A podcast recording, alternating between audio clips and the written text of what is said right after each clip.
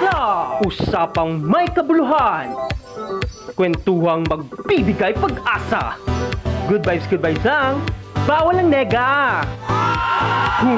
Dahan Club!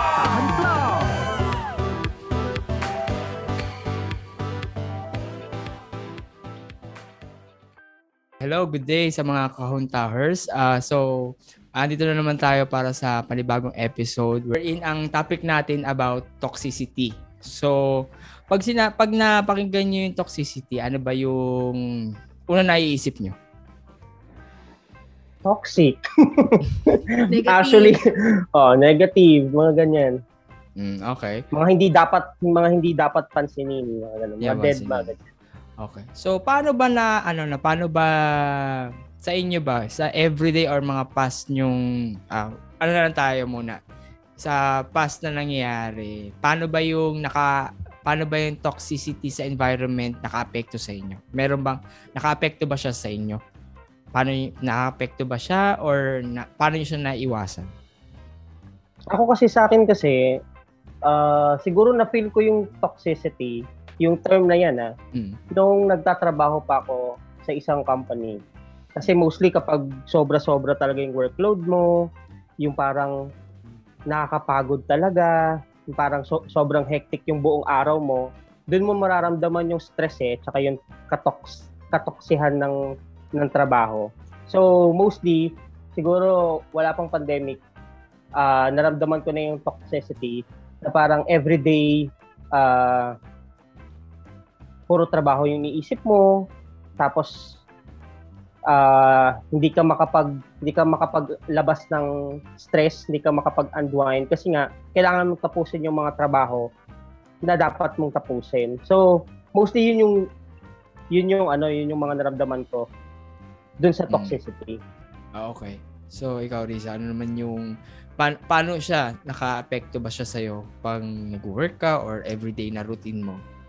dun sa disadvantages, madami na tipong, ayun nga sabi ni ah, Alfred na super feel na feel mo na yung na overloaded ka na sa work, hindi mo na malabas yung stress mo, hindi ka na makapag-unwind, yung tipong dapat nakalive ka sa work, yung isip mo nasa personal na bagay, nasa work pa rin yung isip mo, may mga ganyan. Sa advantages naman niya, mas na-develop mo yung sarili mo in terms of handling pressure, handling stress, ah tipong sa emotional, kung paano mo i-deliver yun by the next day na pagpasok mo sa work, ah, pag communicate mo sa ibang tao. May, may, meron kasi tayong mga toxic sa work, toxic sa kaibigan, toxic na kamag-anak, toxic everywhere. So, ayun ang mga nakikita kong advantage at disadvantages ng ah, toxic, toxicity na topic natin today. Nakakabulo naman niya kasi topic. okay. So, given na sinabi mo na yung mga different na, ano, toxic na environment niya, like, oh, yung sinabi mo kanina, yung sa family, sa community, or ano, sa, kaya ikaw ba sa, sa work, ano ba yung usually, may, naka-experience, meron ba kayo na toxic na family or relatives na nangyari na experience kayo? Sa akin, wala. Pagdating sa family member, wala ah. Ah, pero sa mga sa, sa trabaho, yun, dun, dun nga ako meron nagkaroon ng experience sa toxicity na kung, na kung saan, yung parang meron ka pang, meron ka bang work, tapos nadagdagan uli yung work mo, tapos malapit na yung deadlines, yan, dyan, dyan na ako nararatel eh, nai-stress na ako dyan pag ganyan. Na parang hindi mo pa nga tapos yung unang trabaho, may trabaho na naman, eh malapit na yung deadlines. Okay sana kung yung deadline i-extend nila eh, di ba? Kaso nga lang hindi eh. Since sila, since sila nga yung management, ang nangyayari, natatabunan lang ako na natatabunan ng work. Kaya, mas nararamdaman ko yung katoksihan talaga nun. Pero when it comes to family members, wala naman. Siguro mga friends. Marami akong experience na toxicity Kasama- sa friends. Sama Pero, ba kami sa friends na yun? hindi naman. Pero, ano kasi, ah, ako kasi yung, ako kasi, alam niyo naman na, very introvert ako, di ba? Na parang, ayoko talaga ng gulo, ayokong pumunta sa isang sitwasyon na makikipag, ag, ah, makikipagdebate or magkakaroon ng away sa pagitan ng kaibigan.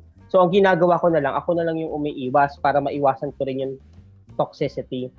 Pero minsan hindi mo maiiwasan kasi kapag halimbawa sa, sa Facebook, sa Facebook mo may mga kaibigan ka na alam mo yung problema nila sa buhay, ipopost, mababasa mo. Syempre, ma, ma ano mo yun eh, masasagap mo yun eh. Ma, ma, mapupunta rin yun sa kaisipan mo na ano ba to ano ba tong friend ko na to na parang lahat na lang ng katoksihan sa sa buhay ipopost mo ganyan. So doon ako nagkaroon ng idea na ah sige iwanan ko muna yung Facebook. So iniwanan ko yung Facebook, hinayaan ko na muna wag siyang galawin para naman magkaroon ako ng peace of mind. Tapos sabi ko, eh pwede ko naman deadmahin eh, di ba? So siguro mga after a year or two, parang ang ang nangyari noon nung sinimulan kong buksan uli yung Facebook ko, parang lahat ng kaibigan ko na sobrang ganon, tungkol sa politika, tungkol sa kapitbahay nilang ganto, tungkol sa pamilya, sa, sa auntie nila, sa uncle nila, naku, deadma na lang. As in talagang toxicity, gawin mong deadma, wala. Hindi mo mararamdaman yung katoksihan. Hmm. Ikaw, Riza, ano naman yung ano? Ano experience mo regarding sa toxicity? Sa family, wala. Ah, friends, meron. Work lalo. Ah, Asawa mo, Risa, Risa, sa asawa mo walang katoksihan. malapit na. Nandun na kami sa ano, level 1 Level na may mga simpleng bagay na simpleng bagay lang naman din na pag hindi namin na pagkakasunduan na minsan kinabukasan pa namin mariresolve. Mag-uusap kami pero yung yung everyday ay parang the whole day mag-uusap kami yayayain ko lang siya okay kan na ganyan ganyan sweet pa rin naman kaya lang yung wala doon yung talagang tunay na lambing Well, mga tipong ganyan. Sa, sa friends, ayun, katulad nga na may mga friends kasi tayo minsan hindi nila naiintindihan yung sitwasyon natin na um, paano ba sasabihin? Yung tipong akala nila okay lang parang siguro napagdaanan nila, naging nal- nalipasan nila yung problema. Pero syempre, ikaw na bago mo palang dinadala, medyo parang ang bigat pa nung nararamdaman mo. Sila naman makapag, makapag, ang tawag dun, makapag-advise, uy, ganyan lang yan, ganyan, ganyan. Syempre, lahat, hindi naman lahat ng advice ah, applicable din dun sa tao. May mga ganyan tayong kaibigan eh. Makapag-advise minsan. Minsan makapag-advise lang. Mga tipong, ikaw naman si tanga, susundin mo. Pero, ganun nga. So, hindi naman siya na-apply. Sa work, mm, yung katulad na sabi mo, hindi mo pa natatapos yung isang project, may panibago na naman. Pero dun sa sinasabi mo na ganyan na ang ang ginagawa ko kasi usually kung talagang hindi ko na kaya, sinasabi ko sa manager ko na or kung director na ay hindi ko to matatapos. Kasi ang hirap pag hindi ka magsasalita eh. Yung, yung minsan yung yung alam niyo yun, yung hindi mo na talaga din ma-handle yung sarili mong asar na asar ka na, yung hindi mo na ma-handle talaga yung pressure, makakapagsalita ka at makakapagsalita. So yung mga ganyan, ang ginagawa ko usually, ay hindi ko na to kaya, yung ganyan. Ayoko, hindi ko tatanggawin yung project na yan. May ganyan Ay, ako akong hindi- senaryo. Hindi kasi hindi kasi ako ganun eh. 'Di ba nga introvert ako. So parang ako kasi tanggap lang ng tanggap. Pero kasi ikaw ang nahihirapan, di ba? May, Pero may ganyan eh. ako kasi iniisip ko na lang kasi na parang ah, for growth ko to. Kailangan ko to kasi kailangan ko mag kailangan ko mag-grow. Kumbaga ina-accept ko na lang siya kahit na nahihirapan ako kasi alam ko namang may matututunan din ako hindi yan. Oo, na, ayun, yung time management. Ma, may, may stretch out mo yung time management mo. But still, yung speak, ah is- may tawag doon eh, yung, yung the wake up, ano ba yun? Basta may tawag doon. Ah yung, yung sarili mo na makapagsalita na hindi mo talaga kaya or yung yung limit mo is hanggang doon mas no? mas Mm. magandang ma-stretch out mo din yun. Oo. Kasi mahirap yung nga yung tanggap ka lang ng tanggap. O, kasi nangyari sa akin yan before na ganyan nung mga, syempre, pag mga first ah, year mo sa company, magpapakabibo ka, lalo na kung may, kung may goal ka na ina-achieve. No? Magpapakabibo ka. Pero pag nakikita mo namang hindi mo na talaga kaya, say no. Tama, tama, tama. Okay. Sa mga kapitbahay, mas madami akong toxic na kapitbahay. Give 15 examples.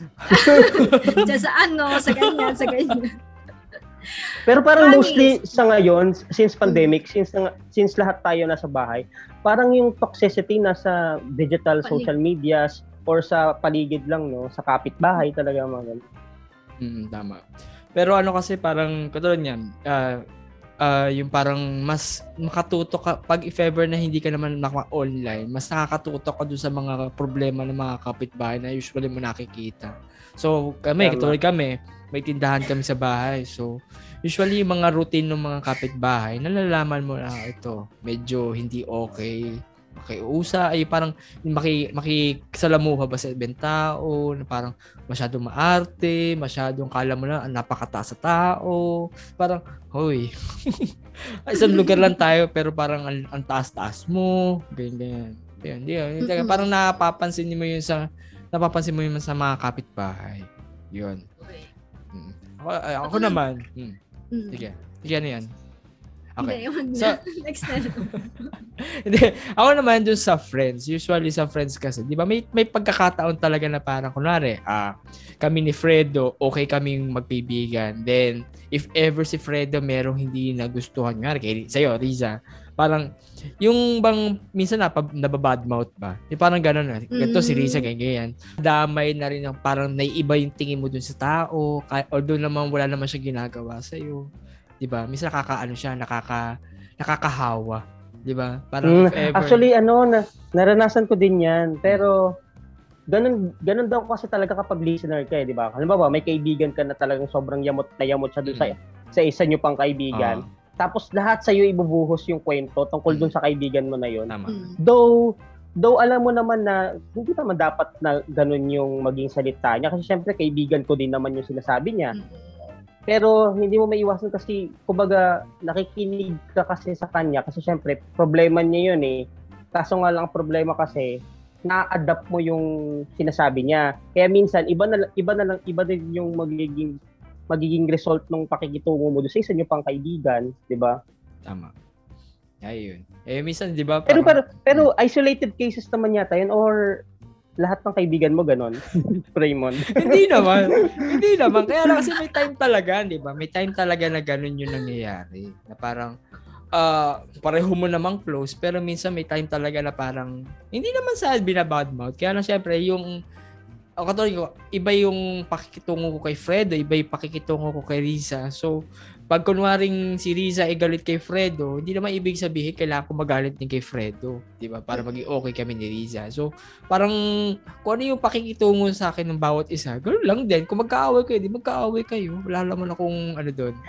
Well, Pero parang doon. plastic, pero parang plastic kasi siya pag ganun, di ba? Anyway, pero in the end, kaibigan mo pa rin naman Yeah, siya eh. eh. Kahit man anong sabihin mo sa kanya, pag nagkita kayo, uy, magkaibigan pa rin naman tayo, parang ganun. Tama. Pero mostly, alam mo, mga, naranasan ko yung mga ganyang katoksihan.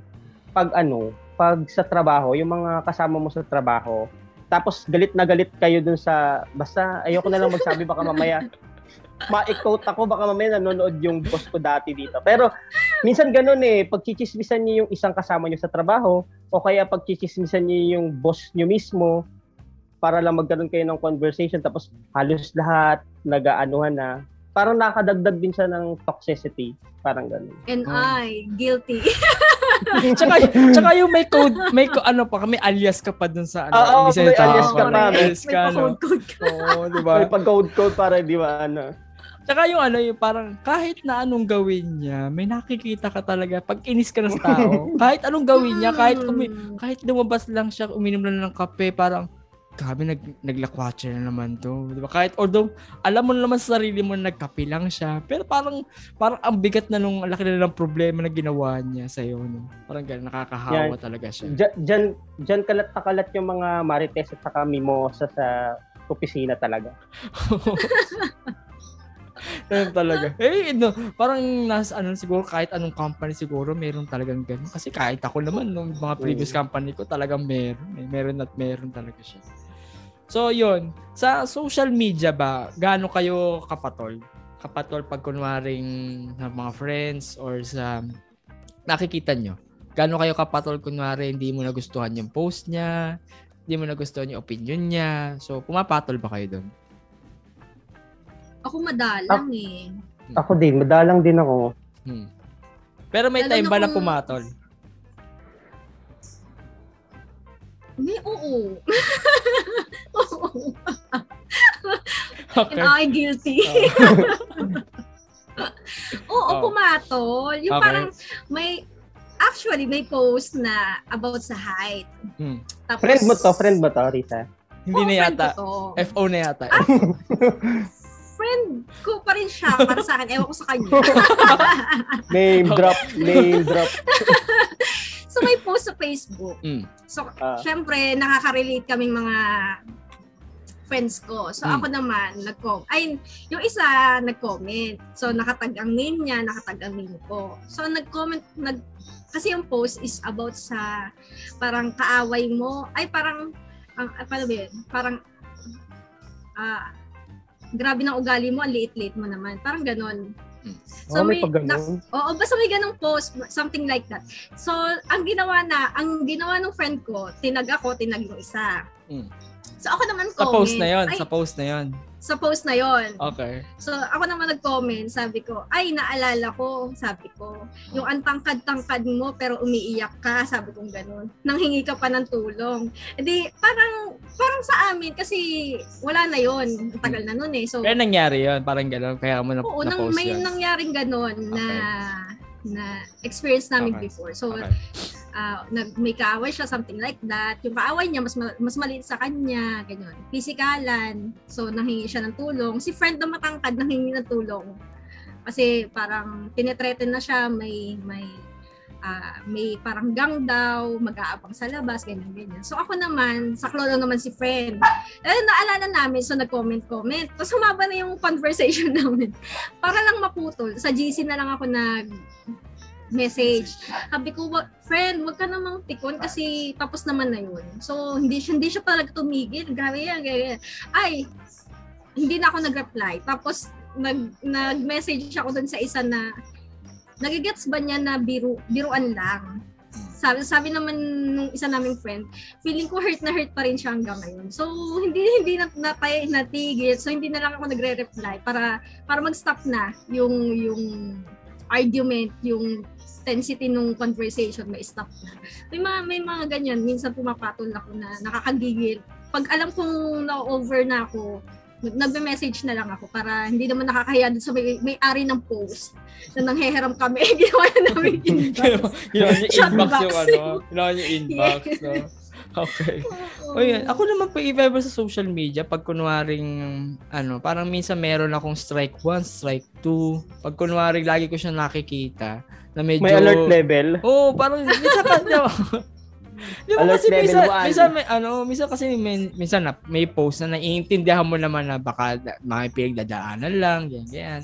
Tapos pag may post ng iba na naman, pas parang away na agad, parang, okay, ano na to, i-unfollow na to. Para, para pag lumalabas pa rin siya, unfriend na. Yun, para at least wala na talaga hindi na makikita. Kasi may time talaga, ako meron, ako recently, ano siya, mas bata siya sa akin. Parang, ano, mas bata siya sa akin. Pero kilala ko. Uh, more on, ano, more on, ang tawag ito, ang mga post niya, political. Eh, alam ko naman, Hmm. pero alam ko naman na hindi pa siya botante. So parang, anong sense ng mga pinopost mo kung hindi ka pa naman pala Ay, sorry. botante? so, alam, mga, mga alam mo, oh, no, hindi ka counted. Yung mga titingnan. parang gano'n. Huwag ka nang makiano kasi alam ko hindi ka pa butante. So, ano pang sense nun? So, parang kahit nasabihin natin na may may freedom naman siya magsalita ng gano'n. Kaya lang, ah, ano pa rin, parang wa- wala, wala siyang sense kasi wala eh. Hindi ka naman, kahit naman gawin mo, hindi ka makakaboto eh. So, yun. Wala lang. So, unfriend lang usually yung ginagawa ko. Minsan, block. Hindi pa naman umabot sa block. Ano pa lang, unfriend pa lang, unfriend lang. Ayun. I-testing Oh, ikaw, natin friend. yung block na yan. Akala ko na-call out mo. Ha? Akala ko na-call out mo. Hindi. Pag Parang kunwari, ipipm mo siya. Ako kasi Mhm. ang ginagawa ko kasi Mm. is, di ba nga sabi ko nga sa inyo, wala nga akong pakialam dati sa Facebook. Mm. Ay dati, nagpi-Facebook ako, pero since nung naramdaman ko na parang sobra na yung toxicity, parang nawala ako sa Facebook. So ang ginawa ko kasi ngayon, kahit ngayon din naman may mga kaibigan ako nag-aaway sila sa political agenda nila. Tapos minsan makit mababasa mo na yung mga post ni ganto, ang dami ng comments. Even yung mga dati mong kaibigan, pinapakampi ako sa kanila. Tapos yung isa naman, kailangan ko din daw kumampi. So, eh ako kasi, wala talaga akong pakialam kung sino yung iboboto ninyo. Ako, meron akong sariling iboboto, nasa neutral ako, at hindi ko kailangan ipakalat sa Facebook yun. So, ginagawa ko na lang talaga, dinededma ko na lang. Minsan, babasahin ko lang yung post nila kapag pag may nabasa ko na hindi ka aya-aya, ay nako, next. Scroll down. Ayan. Pero yung pero yung to, to the point na i-unfriend at saka i i-block, parang never ko pa yung ginawa. Parang iniisip ko pa rin na, ay, sayang, mababawasan yung friends list ko sa Facebook.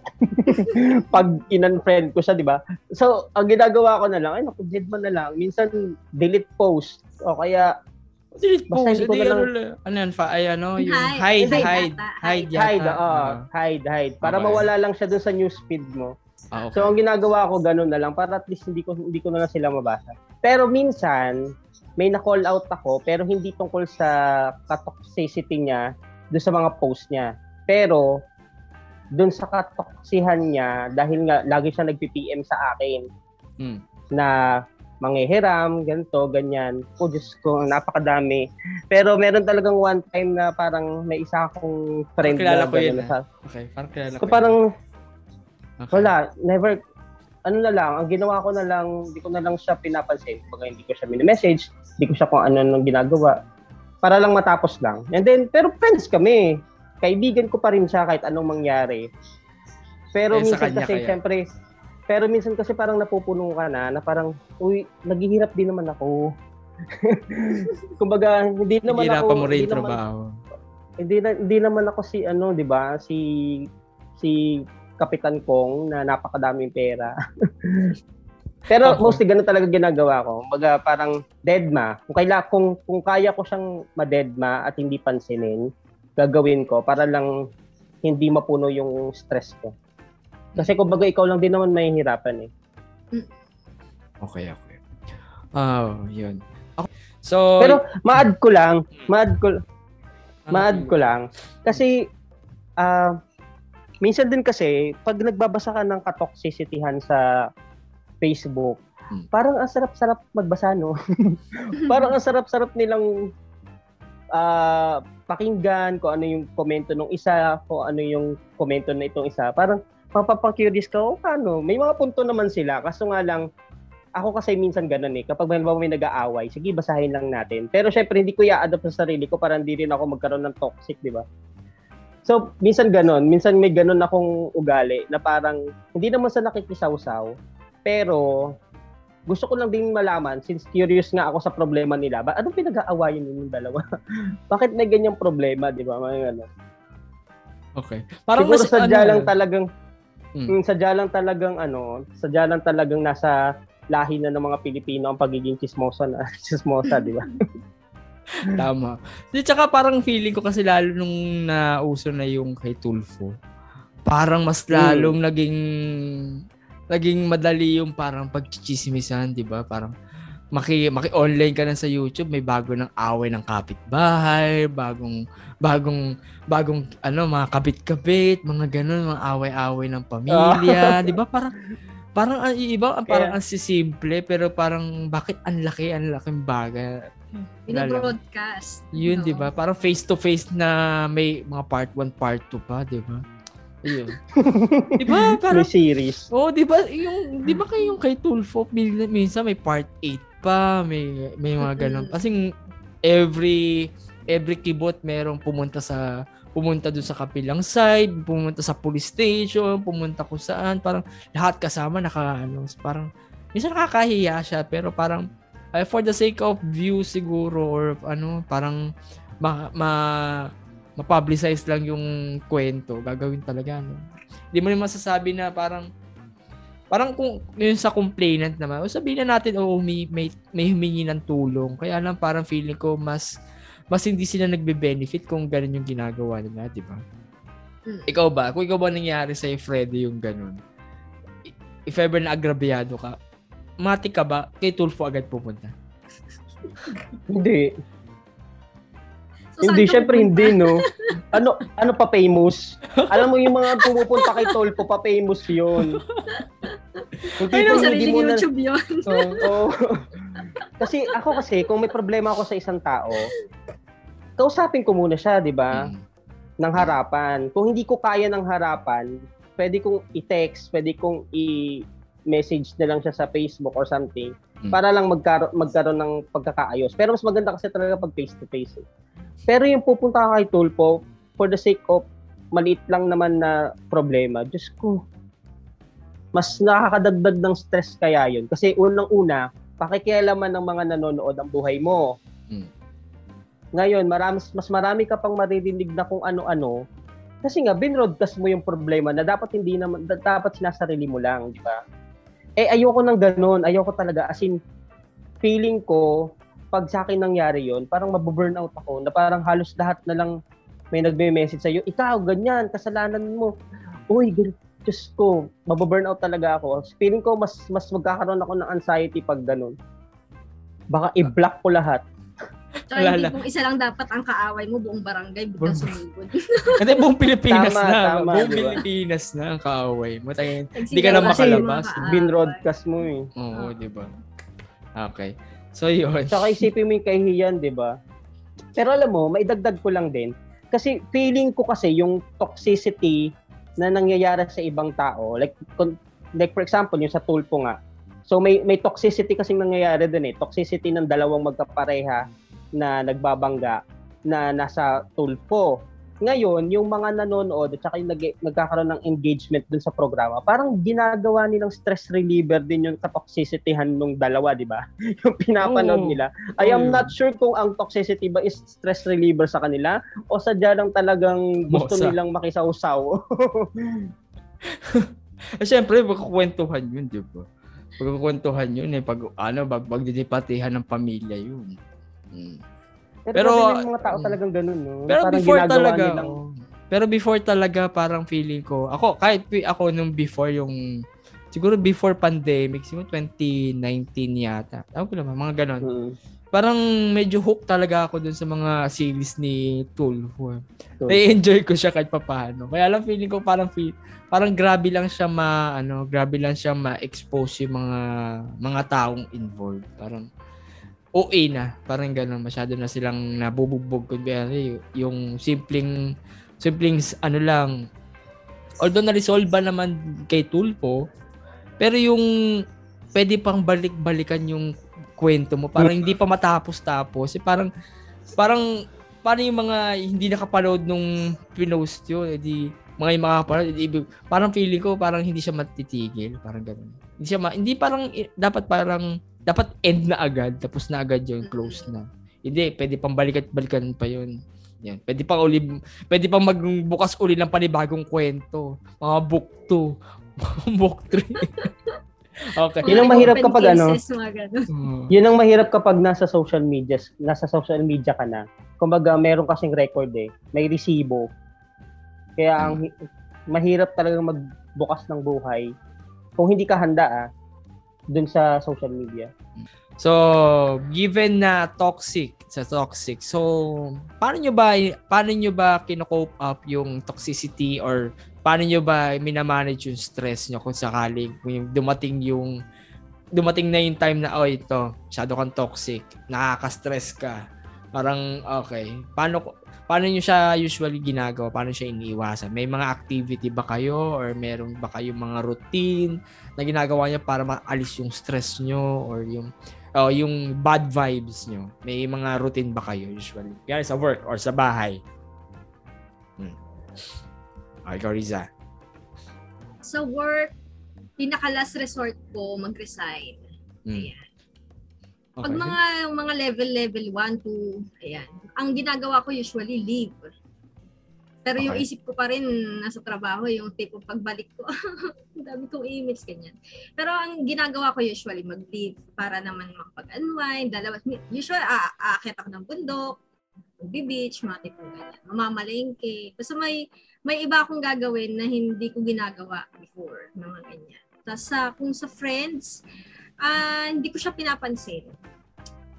Ano yung malala na Kaya- ano? Ano yung malala na ginawa mo sa friend dahil na toxican ka na? Unfriend. Doon lang naman papunta yun eh. Yung pinaka ano, unfriend. Oo. May, may nakapansin na na-unfriend mo sila? Oo, meron. Oo. So, kumusta? Mm-mm. Paano mo, paano mo, paano mo sasabihin sa kanya na hindi ma-offend? Ayun, sabi. Kasi, ah, yung, yung, sa, ano yun eh, ang issue namin kasi nun is yung investment na na-scam. Mm. So, pali, sabi, bigla siyang, ah, ganon, sabi niya ganon. Ay, ano ba sabi niya? Paano ba kami nag-start? Ayun, parang start niya is, kasi niyaya mo pa ako, tapos gusto mo, dun pa sa highest ako mag mag-invest. Hmm. Sabi ko, hindi kita ni niyaya sa highest. In-explain ko naman sa'yo yung base. Hmm. Sabi ko, and sabi mo naman, okay ka. Sabi ko gano'n. Tapos, sabi niya, kasi nang, tapos nag-explain siya na nag-explain, pero before siya mag-explain ng side niya, madami na siyang negative na sinabi. Okay. So, ang ginawa ko, para lang hindi na ako masyadong ma-stress, in-unfriend ko siya sa Facebook. Pero friend, friend ko siya. Ah, in-unfriend ko lang siya sa Facebook. Para lang hindi ko, hindi muna niya ako i-message. Mga tipong, ay, hindi ko, hindi ko makita yung mga post niya about dun sa investment scam.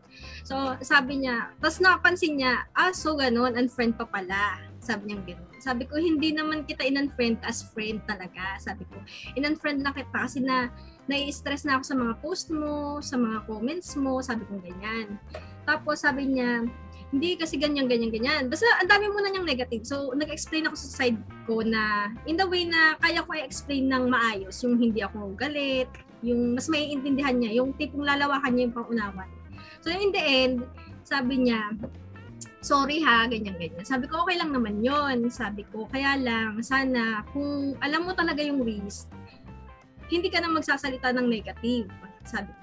So, in-unfriend ko lang naman siya sa Facebook, but not na hindi ko na talaga siya friend. Mga tipo. Eh, kumusta naman So, siya? ma- ah, okay naman. Okay naman siguro na siya. Hindi, hindi siya nagpaparamdam eh. Oo, kasi di mo siya friend, di mo makikita yung post niya eh. Oo. Pero magka-work kasi kami. Ah, okay. Pero magkaiba kami department. Pwede, nag-aantay lang ako na kamustahin niya ako kasi yung mau- pag mga ganyan, hindi ako yung nauunang nangangamusta. Hinahayaan ko na sila munang ano, sila ang mauna. Kasi kung hindi pong ang dami mo nang sinabing negative about sa akin eh. 'Di ba? Mauuna pa ba akong mag-reach out sa So, ayun. Hinaya ko silang mag-reach out sa akin. So, pagdating sa work, ah ayun, nag, yung last resort ko nagre-resign. Sa friend, ayan, unfriend yung pinaka-last. Sa family kasi hindi ko naman na nai-stress ako minsan sa family pero sinasabi ko sa kanila. Yun yung ginagawa ko na ganyan na sobra na hirap na hirap na ako. Mga sinasabi ko kasi mas feeling ko mas okay kung ayun, kung sasabihin mo talaga siya ng face to face. Mas ma-explain mo ng maayos, hindi yung ipopost mo sa sa social media, ipopost mo kung saan saan. Yung tipong wanted na lang ang kulang ang gawin mo sa, pati sa poste, post mo. so, ayun. Ayun, gan- ganun ko siya hinahandle eh, yung, yung stress, yung toxic na nangyayari sa akin. Ikaw, Fred, no? anong, ano, paano mo siya inaano, paano mo siya inaayos? Kunyari, paano mo siya inaayos yung stress mo? Ako kasi, di ba nga sabi ko nga sa'yo kanina, dead man lang talaga ako. Kumbaga, sabi nga ni Risa, siguro ako din, isa-isahin ko ah. When it comes to work, pag sobrang toxic na talaga yung sitwasyon, ang, ang ginagawa ko, nag-unwind lang ako. Minsan, uma-absent, minsan nag-leave, minsan pupunta ng ng beach, akit din ng bundok, pampaano lang, pampawala lang ng stress. And then after noon, sabak na uli sa trabaho last resort, yung sinasabi ni Risa na magre-resign, yan ang hindi ko pa nagagawa. Kasi kahit anong sabihin ko na, oh, magre-resign na ako kasi hindi ko na kaya, ah, magre-resign. Diyos ko, buwan-buwan na lang, yun na lang yung sinasabi ko. Pero hindi naman ako nagre-resign. Okay. Kumbaga kasi, pampawala din yata ng stress yun eh, no? Yung parang, pag mina-mindset mo yung utak mo na magre-resign ako kasi hindi ko na kaya. Tapos kapag pag kaya mo naman, mawawala na uli yung mindset mo na magre-resign ako. Kaya ang ginagawa ko, ah, yun, gagawin ko pa rin yung trabaho. Basta kapag stress lang ako, kailangan meron akong bagong gagawin. It's either gagala ako or uh, aalis muna ako dun sa work workplace. Para pagbalik ko, ready na uli ako. When it comes to friend naman, sa friend kasi dead man lang talaga ako eh. Kumbaga ayoko talaga ng may kaaway pagdating sa kaibigan. wala akong masamang tinapay kahit na sobrang laki ng kasalanan mo sa akin. Promise kaibigan pa rin kita. Kahit anong kahit anong mangyari, kumbaga ah basta kumbaga ako kasi kapag sobra na ako nat natotoksisitahan sa dun sa kaibigan ko na yon minsan hindi ko na lang siya papansinin. Didedmahin ko na lang yung mga message niya. Didedmahin ko yung mga post niya para lang hindi ako magkaroon ng problema sa kanya. And then kapag okay nang lahat oy okay message na uli mag-usap tayo kaibigan pa rin kita. Pero pag pag talagang may toxicity akong naramdaman sa isang kaibigan dead ma lang talaga the word dead ma sa family members naman wala wala akong toxicity na, na nangyari sa pamilya. Feeling ko nga sila ang may toxicity sa akin. Kasi, Kasi syempre, 'di ba? 'Di ba nga wala nga akong trabaho by Oh. choice. oh, Kaya Ano bahay, bahay lang ako. So ang ginagawa ang ginagawa ko lang minsan, eh, tumutulong ako sa gawaing bahay, tinutulungan ko si papa, tinutulungan ko si mama sa tindahan para lang hindi nila maramdaman yung toxicity sa akin. Pero wala, wala akong nararamdaman na toxicity sa kanila. Kasi mostly, alam mo sa totoo lang, pamilya mo kasi yung maggagabay talaga sa iyo. Kumbaga, kahit na anong mangyari, pag nakaramdam ka ng anxiety, ng stress, ng mental health, family mo pag nandiyan, solve na solve ang mental health mo talaga. So, yun lang. Ay, may isa pa akong ginagawa para mawala yung stress ko. Ah, since minsan yung mga yung mga toxicity na nararamdaman ko, yung stress and anxiety, eh galing din naman sa social media. Social media din yung ah, nagiging way para mawala siya. Kumbaga minsan, manonood ako sa YouTube ng mga nakakatawa, funny moments, funny jokes ng mga videos. mga pusa Minsan sa ba? Facebook, Mga pusa. mga aso. ganyan. Or yung basta yung mga nakakatawa pang Nagawa pawala lang. Min- Oh. Minsan sa Facebook, 'di ba? Meron kung ayaw mo nang magbasa doon sa newsfeed mo, pupunta ka doon sa side na may mga video. Marami kang makikita doon ng mga sobrang nakakatawa na pampawala talaga ng stress. So yun. Social media din yung sagot. Actually. Ako na-enjoy ako sa TikTok. Na-enjoy ko siya Oh, yung TikTok. Ay wala pa ako. Natutuwa ako sa TikTok. TikTok. Ka- kasi parang sa TikTok, kasi pag lumabas yun, parang kung ano-ano talaga, hindi hindi mo in-expect kung ano yung makikita mo sa next pag-scroll up mo. Oo. Yung hindi mo alam kung ano yung lalabas. So parang minsan, mga aso lang, yung mga ac- funny accidents. O parang nakaka-enjoy Mm. din naman siya. In fairness, nakaka-enjoy yung TikTok. Yun lang. Okay. Wala So, yun. TikTok eh. Ay, maganda. May TikTok ka maganda na ba. Risa? Yes. Oh, ako Okay. wala pa. Magawa ka ng TikTok para ano. Ako ba, may TikTok din. May ko. ako, pero more on, vi- ano lang ako, viewing lang talaga. Views. Hindi kaya ng mga gumagano. eh, mga gan- wala, wala yung... Wala lang ako mag-post Oo. sa TikTok. Oh. Hindi ka, ano, ako taga wala eh. Halos wala naman din. Wala, gusto ko lang manonood ako ng mga video. Basta yung mga gumaganon ganon. Wala, wala. Matigas ang katawan. okay. So, yun. Wait lang. Eh, maliban dun sa, ano, maliban pala dun sa pag-abang stress, ano yung personal mong, may activity ka ba na ginagawa? Personal activity to, para ma, ma back to zero ka, yung, yung, anong tawag? Zen ba tawag din? Parang ma, parang ma-normal ka, yung parang, yun, may, may activity ba kayo yung gano'n ginagawa? Yung parang nag-yoga ba kayo? Nagme-meditate ba kayo? Ano? Wala? Wala? Wala ginagawa? Ako kasi- ganun eh. Ako din, wala din ako ganun. Exercise nga, hindi ko magawa. Magme-meditate pa ako.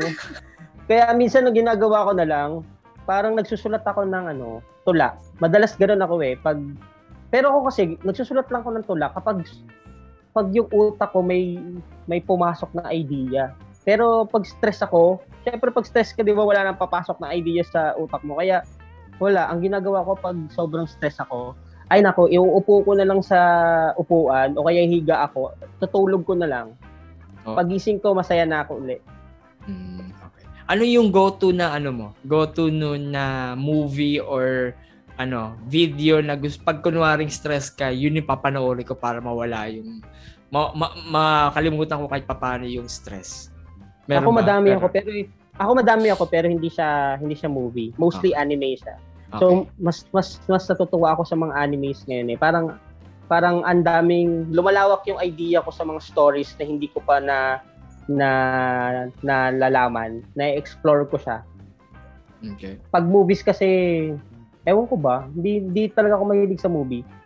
Kung kung cartoon movie la, like for example mga Disney Mga Pixar. Disney some um, Disney or Pixar yan pasok siya sa akin pero movie na actions or something or romance hindi ako nanonood Recently, pinanood ko yung ano, yung Muffets. The, yung Muffets na ano, yung ano, Sesame Street, yung Muffets. Ah, Yung Muppets. Recently, oh, yung recently napanood ko. musical yun di ba Yung, yung bago nila, oh. Na-enjoy ko naman siya. Kahit pa, pam- kala ko kung pambata siya, pero parang nakakatuwa pa rin siya. Okay, ikaw, mas Riza, na, ano? mas na-enjoy din mas na-enjoy ko rin kasi yung mga pambata eh na parang minsan kasi kapag artist or something na American or kahit ka sa Pilipino eh parang mas lalo ko na-stress sa ano sa ano ba romance or love scenes.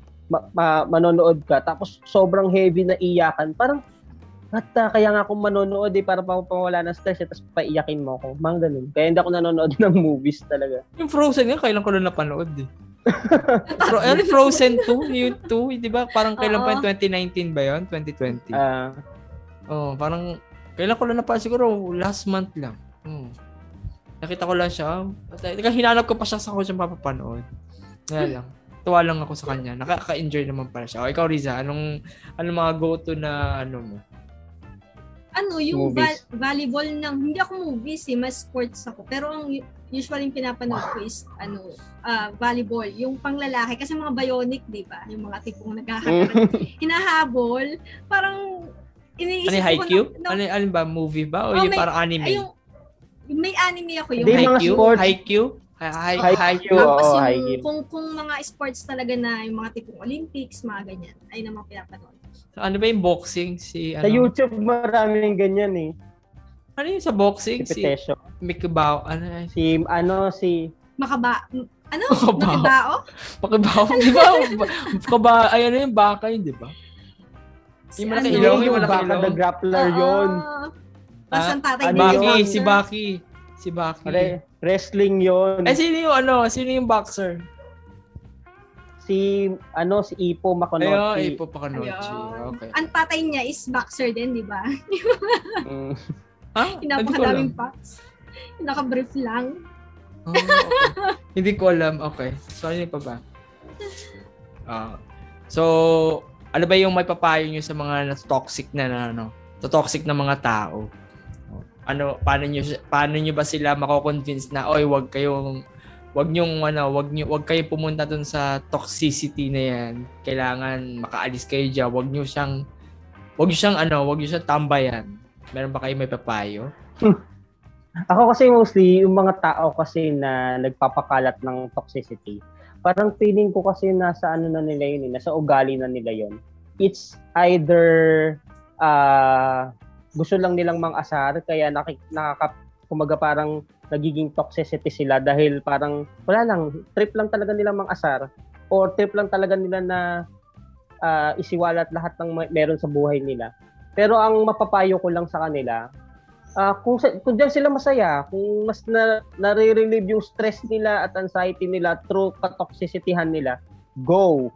Pero Hmm. pero ang ang pinaka-advice ko talaga is doon sa mga nakakabasa ng katoxicityhan sa social media. Alam nyo, pinaka-advice ko lang, tal- tal- lang talaga is deadmahin nyo na lang talaga. Kung kaya nyo siyang ah, wag pansinin, wag yung pansinin. Mas makakagaan yun sa peace of mind din.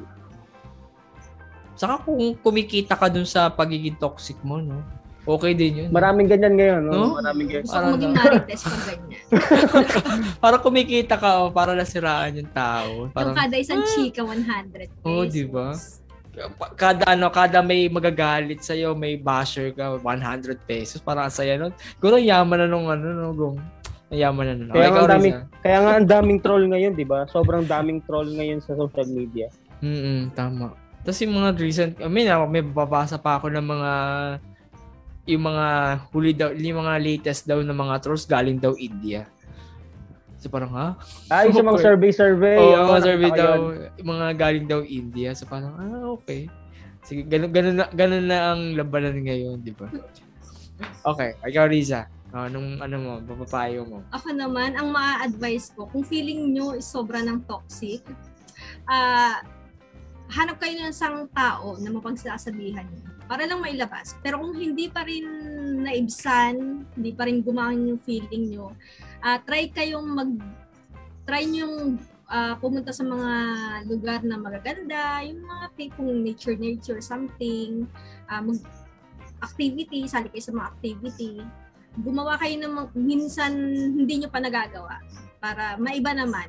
Mag-meditate, yoga, yan, mga ganyan. Pero hindi pa rin, uh, wag naman kayong pumunta sa punto na suicide, wag naman ganun. Sobrang lala na nung ano, mental ano mo, capacity mo eh maliit na masyado.